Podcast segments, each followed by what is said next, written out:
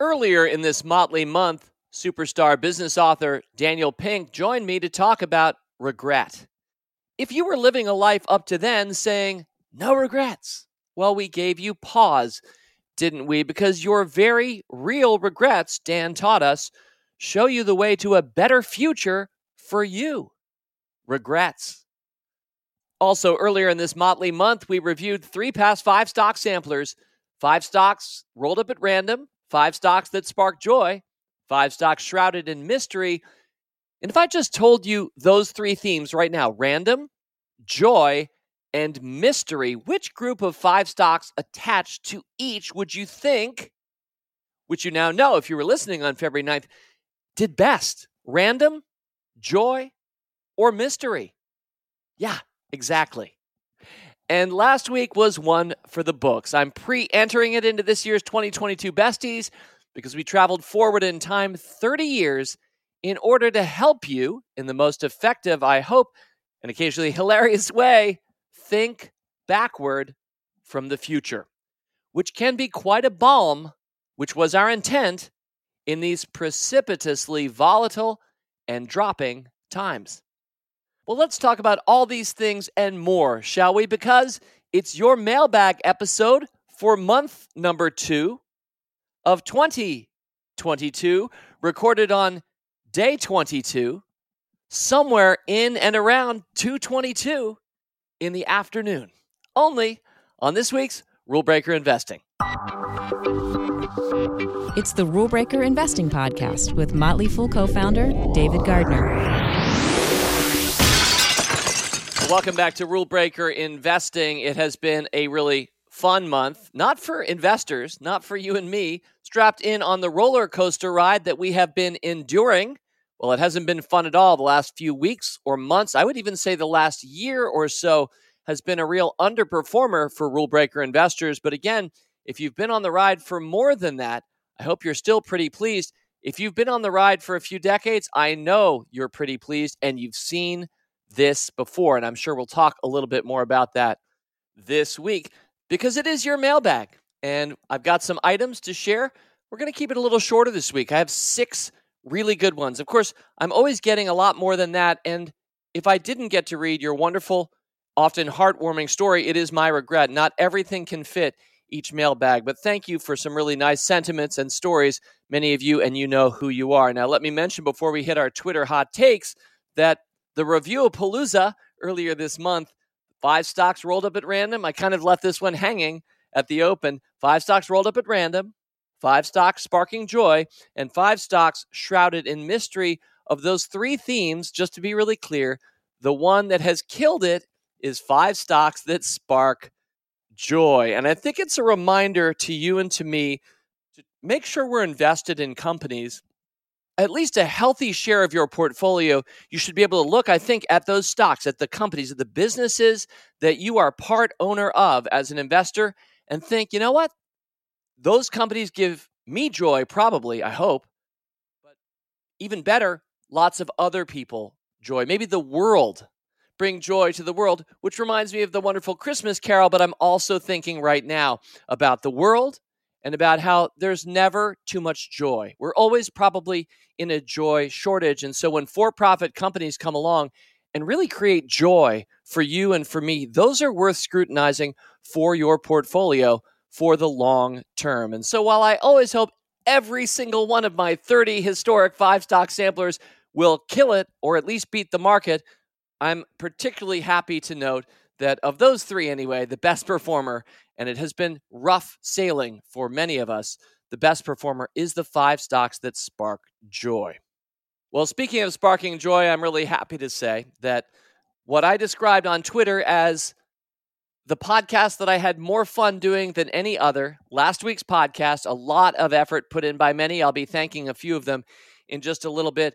Well, definitely sparked a lot of tweets on Twitter. So the hot takes this month are dominated by the year the market skyrocketed, which was the February 16th, 2022 Rule Breaker Investing Podcast. Marcus at Sunflower Marcus, you wrote, I'm only 23 minutes in and I'm laughing consistently and have a stupid smile on my face.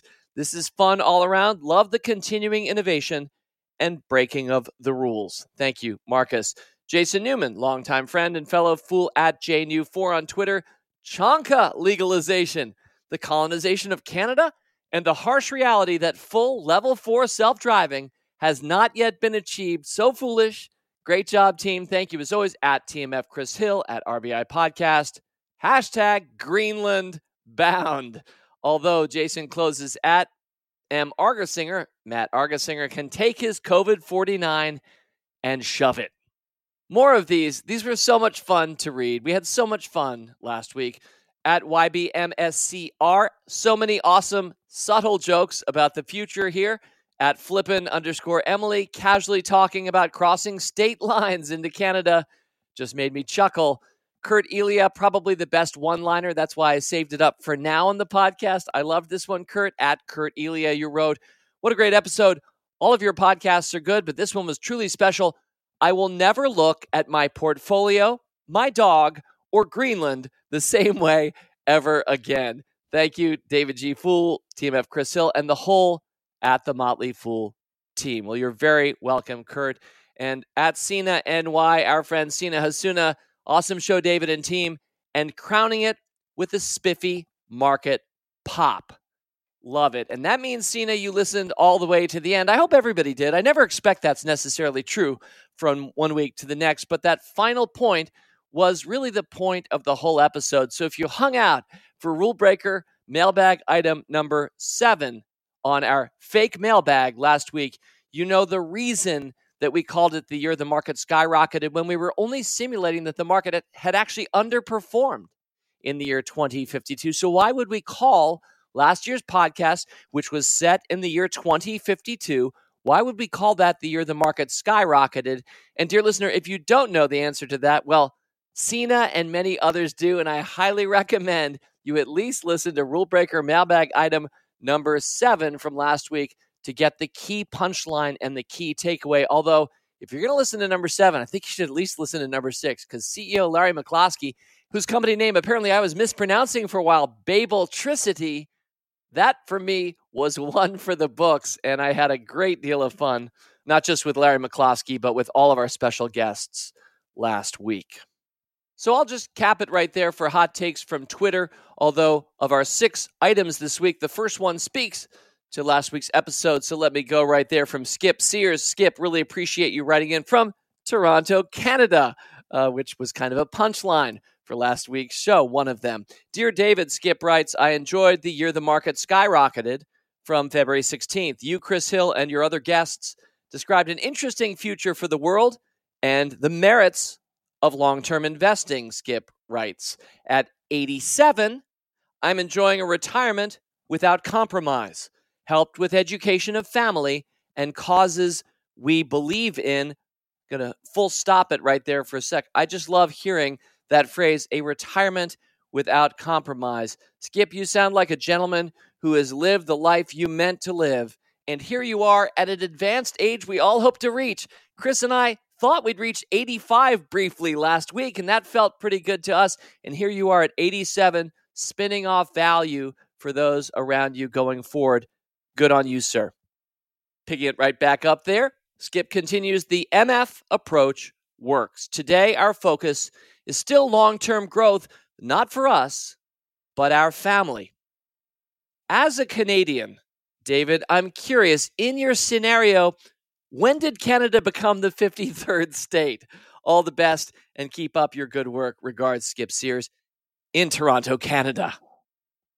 Well, I will answer that in just a little while, Skip, but I did want to spend a little time with this upfront mailbag item reflecting a little bit more on what we did last week. This is kind of, you know, how you watch a, a movie and then later on the DVD that they used to sell you, there was the making of the movie included with the DVD, which is why you would pay $29.99 for a special bonus DVD edition of your favorite movie. Well, this mailbag item is kind of a little bit the making of the year the market skyrocketed.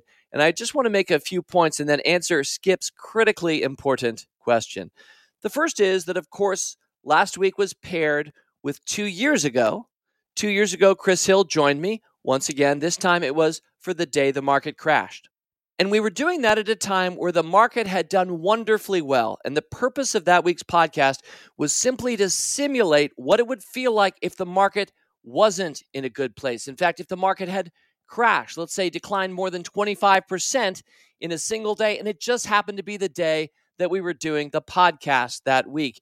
And so in January 2020, Chris and I recorded the day the market crashed. And I've always looked back on that one fondly. I do feel like it'll stand the test of time. You can always go back anytime you're sitting high on your horse because the market's making you feel that way. And you can go back and listen to the day the market crashed and reprocess that, which I think can be helpful for your mindset, which is what we're all about on this podcast and at the Motley Fool.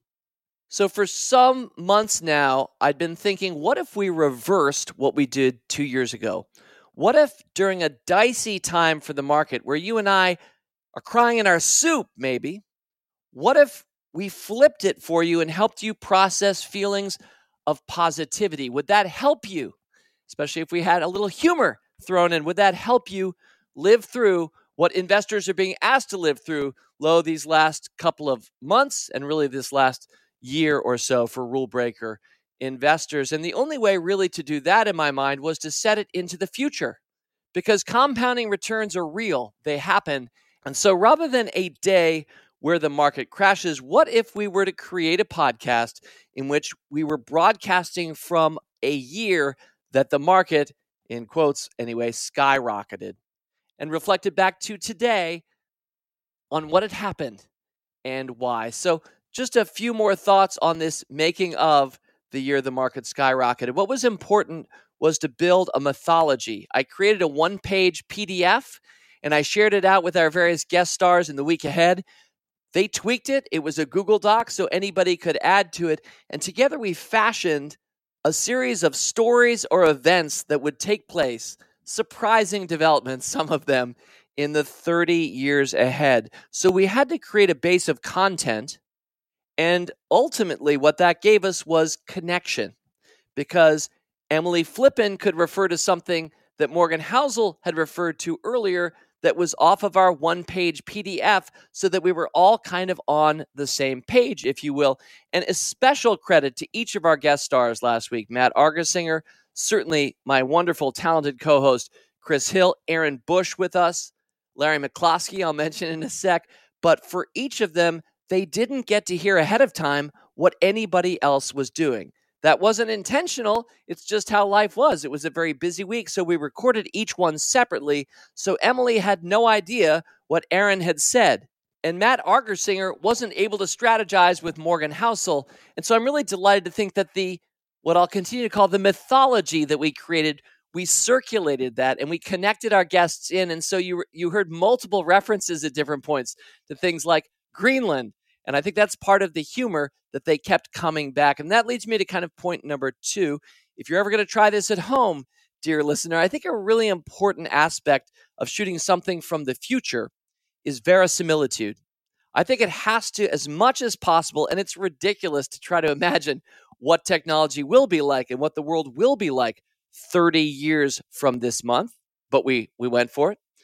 I think that you have to remember in 2052, so much said then will be taken for granted. It doesn't need to be fully explained. You could just blithely refer to Chanka or the effects of Babeltricity, the spillover effects of Babeltricity on the world. You just blithely refer to them, and that creates, I think, a greater sense of verisimilitude. So, like good comedians, we were trying not to over explain our jokes. And I really, again, want to credit my talented guest stars. I mean, each of them is an investment analyst, but they're a motley fool investment analysts. And so you can see we're not just looking for good analyst chops, we're looking for excellent senses of humor. And people who can roll with improv often have lots of different interests and are multi talented.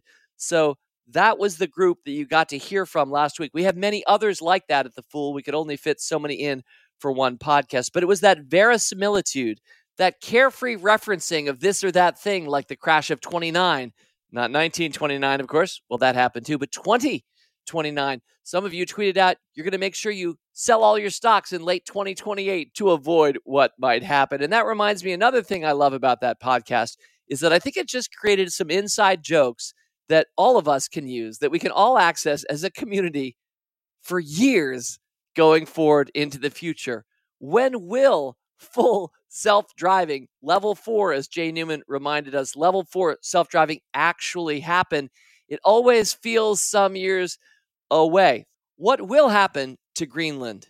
And of course, as we continue to treat animals like members of the family and synthetic foods like Beyond Meat get tastier and tastier, and I would say healthier and healthier to the point we might look back on the actual meat that we were eating up until this year and say, wow, it wasn't nearly as good as the food of the future. We might even look back with some pity on you and me today at what we were eating versus the quality of what we'll have in future. So, thinking backward from the future, what rule breakers try to train themselves to do, my Washington, D.C. license plate on my Tesla reads future. Yep, I'm the guy with future on it. I'm always trying, as your fellow rule breaker, to be in the future. And last week gave us an opportunity to do that and to have a lot of fun. Now, there was one tweet I didn't read earlier that said you'd really enjoyed the character of Larry McCloskey, CEO of the decade, coming out of the raging 40s.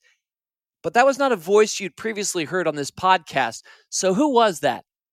And I want you to know that is one of my best long term friends, Todd Etter, who has been a Motley Fool employee for just about as long as I have. I think I've been with us 29 years. I think Todd's been with us 28 and a half. And for many years, Todd has served as kind of the court jester at the Motley Fool. He has made numerous valuable contributions across internal communications or company culture events.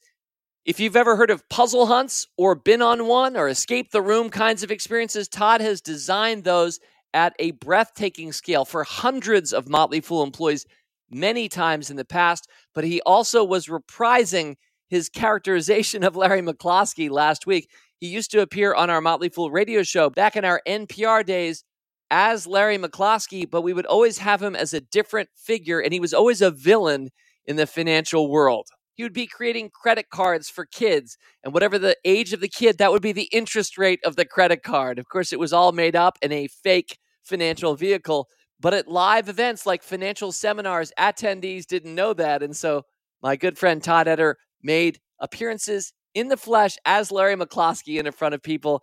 And I was just reminded of how much I'd like to have Larry McCloskey back sometime again here on Rule Breaker Investing in 2022. So thank you, Todd, for all that you've done for me and for our company. And it was a delight to show you off and share you some with the world at large on last week's show. Now, Skip, I, I told you, I promised you that I would answer your important question when did Canada become the 53rd state? And the answer is it is up to your imagination, sir. Because one of the things we determined that would be much more effective for last week's podcast was not to try to explain everything, but just lightly reference things. So let me just say if and when Canada does become a state, first of all, if and when that happens, I believe it would come out of love and mutual self regard, self assurance that we would be stronger together than we were apart. We never even made clear what the 51st and 52nd states were, Skip, and whether or not any of this ever happens. What I've learned about predicting the future, and I've studied futurists sometimes to see this, is that you don't have to be too specific or know the exact year something might happen. You can just expect or dream, or it's probably your Canadian nightmare that that ever would happen. So thank you for enjoying the humor and leading into it with your mailbag item number one.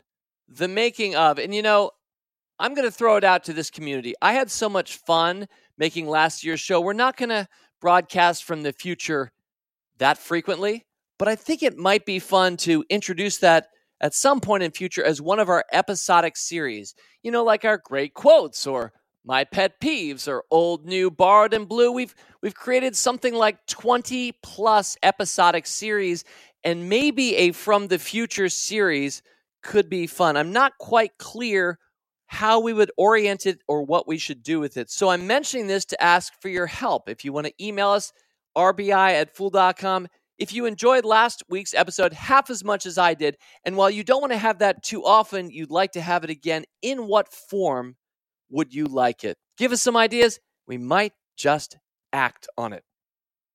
All right, rule breaker mailbag item number two. This is from Riley Harriman. Riley, you write, Hey, David, I just wanted to reach out because the podcast on the power of regret was such a thoughtful and motivating conversation. In fact, I reached out to multiple people, which I previously thought would think it weird if I reached out. I struck up great conversations with my old friends, and I am incredibly grateful for you and Dan. Planning to read Dan's book and continuing to fool on best Riley Harriman. Well, that was a really fun podcast to do. We probably can't have Daniel Pink on this show too often, although generally he needs to write a new book each time to guarantee his appearance. And he's certainly done that in 2022. Riley and many others, I'm glad that you enjoyed it. And I hope you will read Dan's book. You know, Dan has a habit of seizing upon timeless human subjects and really helping us look differently at them and look more intently and intensely at them. His previous book, When, which was about the the science of perfect timing. One thing I remember from that book is he pointed out, and we can all use this today, although we if we all tried at the same time, it may not work, but he pointed out that over the course of a day, people, especially in the medical field, tend to kind of lose energy. They start their first surgery in the morning and they have morning eyes. They're ready. They've had their coffee by 2 p.m. or so, a lot of humans have a natural cycle where they kind of hit a dead zone for a few hours.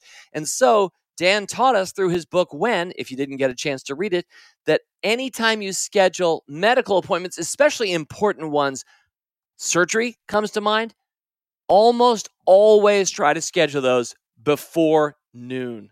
So there's a hot tip from Rule Breaker Investing if you hadn't heard that one before. But of course, it's not from me or us, it's from Dan Pink and his wonderful books and insights over the years. And certainly, The Power of Regret fits right within that tradition. And it was a delight to have Dan back on this podcast, talking in this case about regrets just a couple of weeks ago. And definitely flagging that for anybody who may have missed it. And it's one of those that you really can share with others who will benefit, not just the podcast, of course, but the book. I'm delighted to know, Riley, that you are going to read the book. I tend to read more, by the way, when the market isn't doing so great. I think I might say something about that later. Rule breaker mailbag item number three. This is a quick one from Vince Graneri. Great to hear from you again, Vince. David, I love the story of the star thrower that you recounted earlier this month. What many don't realize is that the story was written by Loren Eiseley and appears in his book, The Unexpected Universe, published in the late 1960s. I know you say you start many books and finish few. And you've just described not just my approach to books, Vince, but to video games and many other things in life. I'm I'm awfully good at starting. I'm not often as good at finishing. Anyway, Vince finishes, but I recommend you start one of his works the next time the urge strikes you. Well, thank you for that, Vince. And I wanted to include this because I always want to make sure we underline the original thinkers, often the writers and give them their dues. So, for anybody who doesn't remember the star thrower, I actually had to Google star thrower. I know, Vince, you said I told the story. I was like, what story was that? And it's the starfish. It's tossing the starfish back into the ocean one at a time. And the authority figure asks the silly fool who's doing so, why are you doing that? There are so many starfish still here. Why spend your time doing that? And then the simple, wise answer is, well, maybe I can't reach them all, but I just saved that one's life. And I I just kind of knew of that story as a fable, one I've heard mentioned many times. And as I went to my best friend Wikipedia and consulted with Wikipedia, I discovered a lot more. And I'm glad, Vince, that you brought my attention to this. Because I want to note three things about the author Loren Eiseley, whom I had not previously come across. It's just a reminder you can read as much as you want and try to remember as much of what you read as you can, and yet you're never going to come across all of the things. And just think about all the history being created this year and next and all the changes in technology. It's increasingly, I think, impossible for even the most broad minded, ambitious of us to really know what I'll call all the things. And so I just feel as if, even though I'm trying to do that, Loren Eiseley had, unfortunately for me, escaped my notice until this rule breaker mailbag item, Vince. And here are three things that I think are pretty cool about Loren Eiseley, who lived from 1907 to 1977. The first was this is again the Wikipedia page. At his death, he was Benjamin Franklin Professor of Anthropology and History of Science at the University of Pennsylvania, Well, I've talked in the past about what a big Benjamin Franklin fan I am. And so I was just so delighted to see that he was the Benjamin Franklin Professor of Anthropology and History of Science at Penn. And that leads me to my second thing that I think is really cool and connects in with other things we've done on this podcast, and that is anthropology. I hope some of you, anyway, will remember Gods of the Upper Air, an author's in August book we covered last summer. It was with author Charles King, who wrote about the relatively recent history of anthropology, much of it coming out of American universities like the University of Pennsylvania.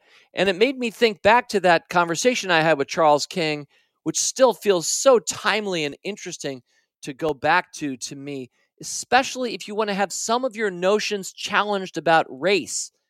I'm not even going to say racism in this case, just race, capital R. Anthropology somewhat subverts some of the assumptions and labels we make around that subject. I think anthropology, I never took a single undergrad course in the topic, but I think it's very interesting. Gods of the Upper Air is a most worthy book. And to think that Loren Eiseley was the professor of anthropology and history of science at the University of Pennsylvania is extra cool. The author of The Star Thrower, you mentioned, mm-hmm. Vince, it was actually an essay that appeared in his book, The Unexpected Universe. It was a story from an essay in his book that we're all walking around now, not attributing to him, talking about the kid tossing starfish back into the ocean. The final thing I want to mention this is again from the Wikipedia page. Publishers Weekly referred to Loren Eiseley as, quotes, the modern Thoreau. Well, that one hit me front and center because I'm a big Henry David Thoreau fan. I think a lot of you will recognize that. I dedicated one of my 10 and a half chapters to Henry David Thoreau in a podcast I did in May of last year. And I love that Wikipedia closes that paragraph by saying the broad scope of Eiseley's writing reflected upon such topics as the mind of Sir Francis Bacon, the prehistoric origins of man, and the contributions of Charles Darwin. So, all of that, a brief love letter to Loren Eiseley, a man I never met. Many of us probably didn't. Although, if you ever did, write us, rbi at fool.com. I love stories that circle back. He died in 1977 May he rest in peace. All right. And speaking of academics, we're on to rule breaker mailbag item number four. Thank you for this letter, Eric Potter. Dear David, I feel remiss if I don't start every email to you by thanking you for what you do each week. Well, that is very kind of you, Eric. I'm just going to say right back, thank you for saying that. I certainly don't expect that from anybody, but I do celebrate a practice of gratitude. I think none of us can probably ever do it enough. And for you to say you feel remiss if you don't start every email that way. I think each of us should feel remiss if we don't start every day that way. Now, it's hard to start every day that way, but reminders in a single sentence, like you just provided us, Eric, are appreciated. You go on. I've recently been introduced to the term, in quotes, embodied knowledge, which, to grossly oversimplify, Eric writes, is knowing how to do something as opposed to knowing what that something is. And his example is riding a bike is embodied knowledge. As an academic at heart, I love intellectual knowledge. Doing things is harder. And that's where your podcast has been so valuable to me. To paraphrase what Morgan Housel explains so thoroughly in his book, The Psychology of Money, investing is about managing emotions as much as it is about managing money. When you talk about investing in thirds, you help me know how to manage my feelings and do investing. When you talk about focusing on the long term, about letting winners win, even if their stock chart wobbles on the way there, and about finding companies I can feel proud of, these are all ways to do investing. Thank you for that, Eric. My portfolio gave up a year's worth of gains from mid November to the end of January join the club. But you've taught me how to do investing, so I'm still here and still beating the market over the past three and five years. Similarly, your interview with James Clear prompted me to buy Atomic Habits. That's James Clear's book. I did a wonderful hour long interview with James Clear, the author of the wonderful book Atomic Habits. Eric Potter, clearly you were listening that week. You say prompted me to buy the book Atomic Habits and learn how to do important habits I'd been struggling to build. For me, 2021 was the year of atomic habits. and a moment of personal change. I've recently come across, by way of my mom, who listens to every episode in which you read one of my letters, another great book. Eric's mom suggested The Bullet Journal Method by Ryder Carroll. Ryder with a Y, Carroll with two R's and two L's. It is a way of identifying, organizing, and executing your priorities. Again, the book, The Bullet Journal Method. My lack of organization, Eric writes, has been a lifelong struggle that has at times cost me academically and professionally. I'm early in implementing the ideas in this book, but I can already feel the confidence of knowing how to do so growing inside me. The same confidence I had when I held through March 2020, held your stocks, even added to my positions, Eric writes, and earned 65% returns by year's end. Carroll's book is a fantastic companion to Clear's book, and in my opinion, a worthy addition to your Authors in August series. A testament to the book, Eric adds parenthetically, is that I would normally be sending you this recommendation in June or July. That's just before August, but I'm more organized now. Thank you again for all you do. Full on, Eric Potter. P.S. My Potter Index will be five in July. Even after the recent drop, my average gain in those five companies over the past almost five years is 234%. Buy and hold. Who knew? Well, off the air, whispering into my headphones, my producer, Rick Engdahl, mentioning to me that Eric's Potter Index is something he very likely had previously written us about, in my memory being what it is. I'd forgotten. But clearly, Eric, these are five stocks that you bought with the Fool's help, and you're coming up on the fifth anniversary of them in July. And I'm so glad that you have that mentality because it's not about five days, dear listener. It's not about five months. It's about a minimum of five years and preferably five decades or more. And I'll, I'll get to close this week's podcast with a paean to that kind of mentality. But Eric, you're living it with the Potter Index. Oh, and by the way, hello, mom. Well, just reacting with a little bit of thought about your note, Eric, I guess I want to say two things. The first is that in market downtimes, I have typically spent less time than I do in uptimes following my stocks and following my portfolio and its performance. And I've often mentioned this in the past. It seems irresponsible. It seems you're asleep at the wheel if you walk away from the horrific red numbers and all of the zigs and zags tilting downward on the graphs of the market or your favorite stocks. It would seem to be irresponsible not to be deeply concerned. And yet, I think some people get too obsessive about that. Psychologists tell us, we've talked about this many times before, the pain of loss is three times the joy of gain. I've always tried to reverse that. So I avidly follow my stocks when the market is hot and we're making money together, and I can crow about it in this podcast, and that works two years in three. But you know, one year in three historically, the market doesn't do so well. So rather than spend a lot of time worrying or obsessing about that, because I know where things are headed in the only term that counts, the long term, they're headed up. So what do I do instead? And these are a few of the things that I do that I certainly recommend to each of you. One is I read more voraciously. I mentioned that earlier. I'll add as an addendum to this one. I also game, I think, more socially. I probably play more board games because I have more time and connecting with others and having a lot of fun with my 900 or so board games kicking around my house is something that I do more avidly. And I feel like I have more time in market down times. So, whatever your hobbies are, reading and gaming, for me, spend more time. Do them with more focus. A second thing I do, I try to do is listen more attentively. Listen. Eubie Blake, the jazz great used to say, listen to the birds. That's not a bad thing to listen to. The birds. You can also listen to your spouse or partner more attentively. Listen to the world at large. Listen to yourself. And what the still small voice is telling you might be the next best move or thing for you to do. So listen more attentively. And a couple more that come to mind refocus more broadly. It is awfully fun making money in the stock market because it's not just a numbers game, it's not just a mathematical exercise, or a competitive sport, but I treat it like that, like all of those things. Nope, it's actually a destiny changer. It opens up new possibilities when we make money. We can retire early, put a kid through school, surprise somebody with a more generous gift than they could have expected. That's a lot of fun.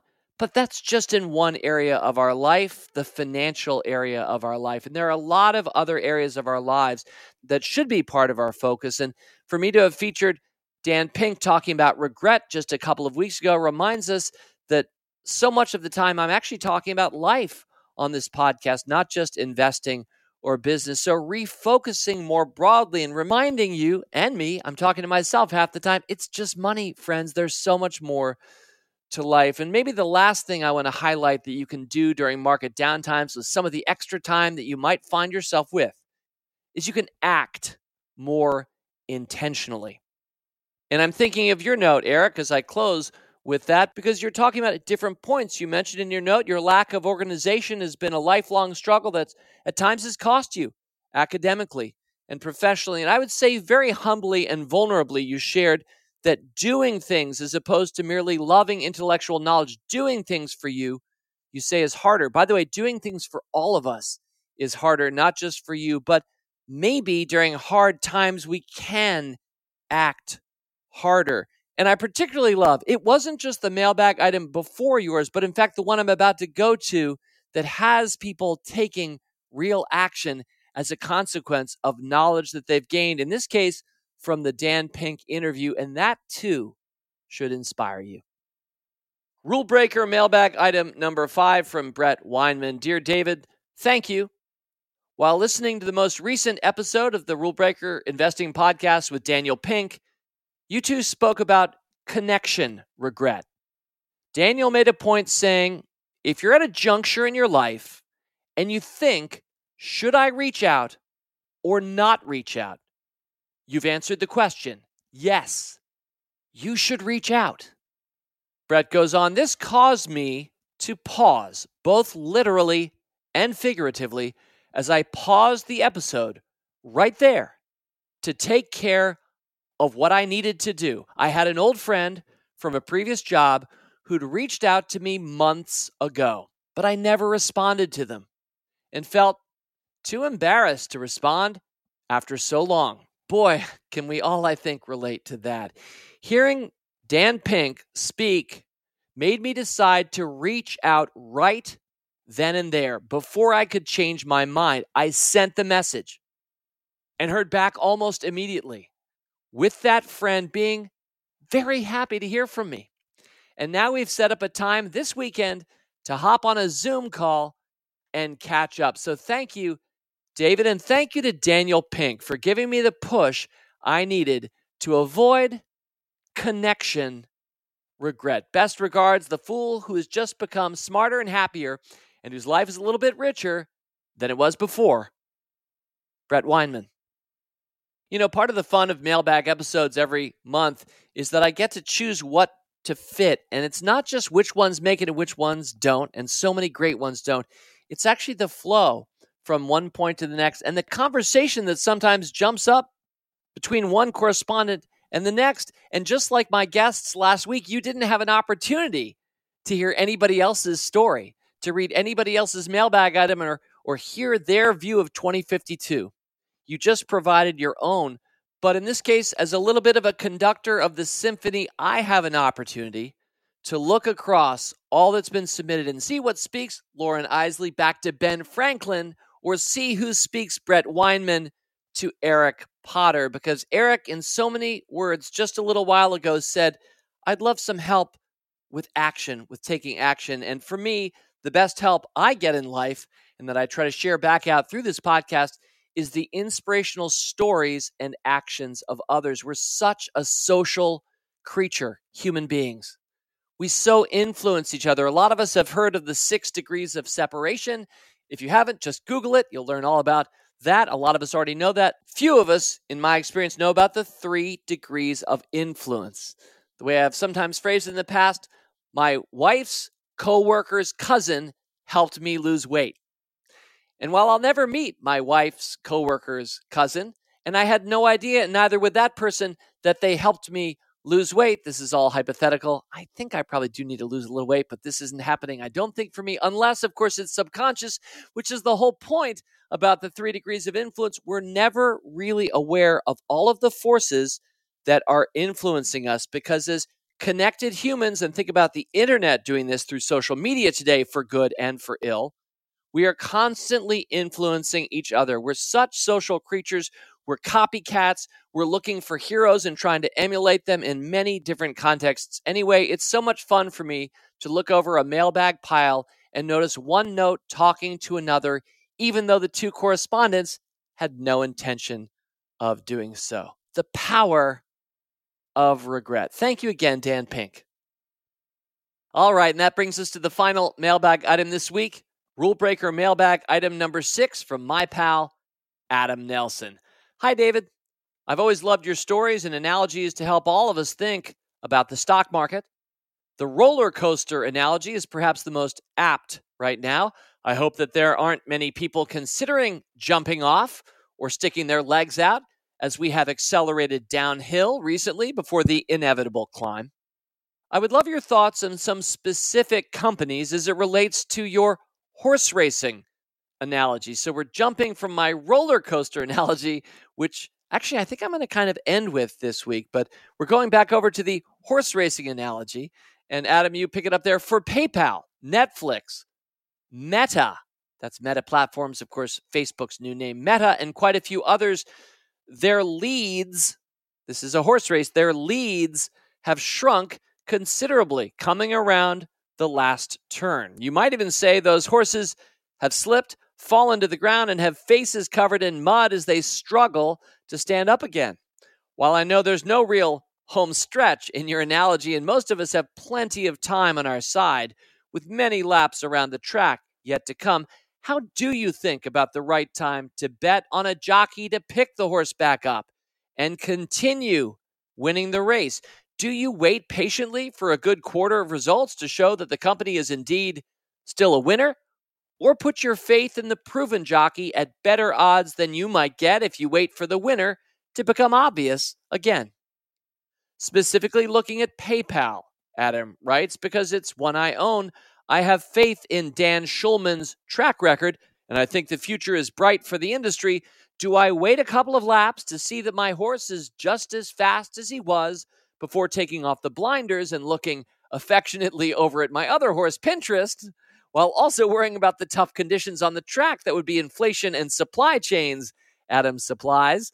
Or do I just place my wager as quickly as I can when the odds have shifted much more in my favor and the payout has significantly increased if I'm right? Like you, I always stay fully invested. So I'm really only talking about what to do every two weeks when faced with so many great buying opportunities. I could buy the small number of recent winners I have, like AMD and Alphabet, or any of the beaten down stocks I own that I still believe in as great companies with bright futures. Thanks so much for all you and the Motley Fool do for investors. Fool on, Adam Nelson. Well, Adam, great note. And I think a lot of us could hear our stories in your note. I think some of us can see our stocks in your note. Netflix, for example, which lost 20% of its value in one day a couple of weeks ago, remains my largest holding. So, yeah, it's hard to watch the horse race sometimes. It's hard to watch what happens to our horses. And by the way, I've seen Netflix have much, much worse times around the track than just a couple of weeks ago. There's a lot going on in your note. And one thing I'm not really going to speak to are the individual cases of of those companies. I do find them interesting, but I'm also not as focused on individual companies and going deep, deep dives on them as much anymore. I think you know of the transition I made at the Motley Fool last year, but I do have some thoughts for you nonetheless. It was last year, it was in fact, I'm seeing now January 13th that I did six principles of the rule breaker portfolio. That is exactly what you're referencing in your note because it's in that podcast. When I gave the six principles that you and I can use to build and maintain our portfolios. A brand new list of six principles.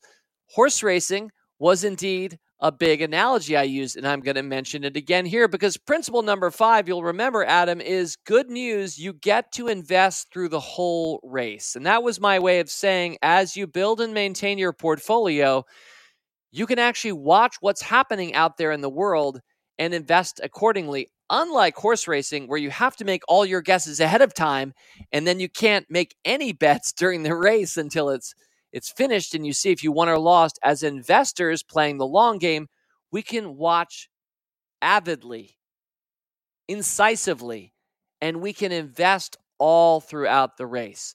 And each of the companies you just mentioned, I think of as a long term winner and a continuing leader in what it's doing. Meta is in a tougher position because they're trying to transition a lot of their business toward the metaverse whether or not that works. And if you listened to last week's show, you might have some sense of our humorous take on the metaverse. But you know, each of those companies is really a trailblazer. Continues with R and D money to lead and to study the future, and they're probably further ahead in the race than you think because they're looking into the future when a lot of their competitors are just trying to catch them where they are today. That for me has been why I've been rewarded for my winners win mentality because often part of that winning is all of the R&D money that you and I are not seeing how it's being used, but often it takes that lead husky off into really new interesting paths that nobody else would have guessed at. And that's true whether Meta works for Meta or not. So a reminder to you Adam and a reminder to all of us, good news, you get to invest through the whole race. So to conclude, I can't exactly tell you which horse at any given point in your portfolio in your race is worth betting on this two weeks with, I hope, 10% or so of this two weeks' salary. But I totally am there with you saying it's worth dollar cost averaging 26 times a year. And each time you should be asking yourself, which of these companies that I may already own or something new that isn't in my portfolio, but which do I feel great about over the next three plus years? And you don't need to invest in something just because it's down. Often I've said add money to the ones that are up and doing well, or find new companies to add to your portfolio. We don't have to be right about PayPal or Netflix or Meta at all, or this week. Anyway, we can continue to study and diversify our holdings if we don't have the confidence that we need. So there's a little bit of thinking about where we are right now in the horse race and the horse race analogy. And again, that six principles of a rule breaker portfolio for anybody who might not know how I think you should build and then steward your portfolio. That podcast is there for you. Just Google it, Rule Breaker Investing, Six Principles of a Rule Breaker Portfolio, and you'll hear my full thinking from one year ago, which remains current with today. So, enough then with the horse racing analogy. Let's go back to my roller coaster analogy because I do think it's very apt for where we are right now. And it's the closing sentiment and thought and analogy that I want to share with each of you this week.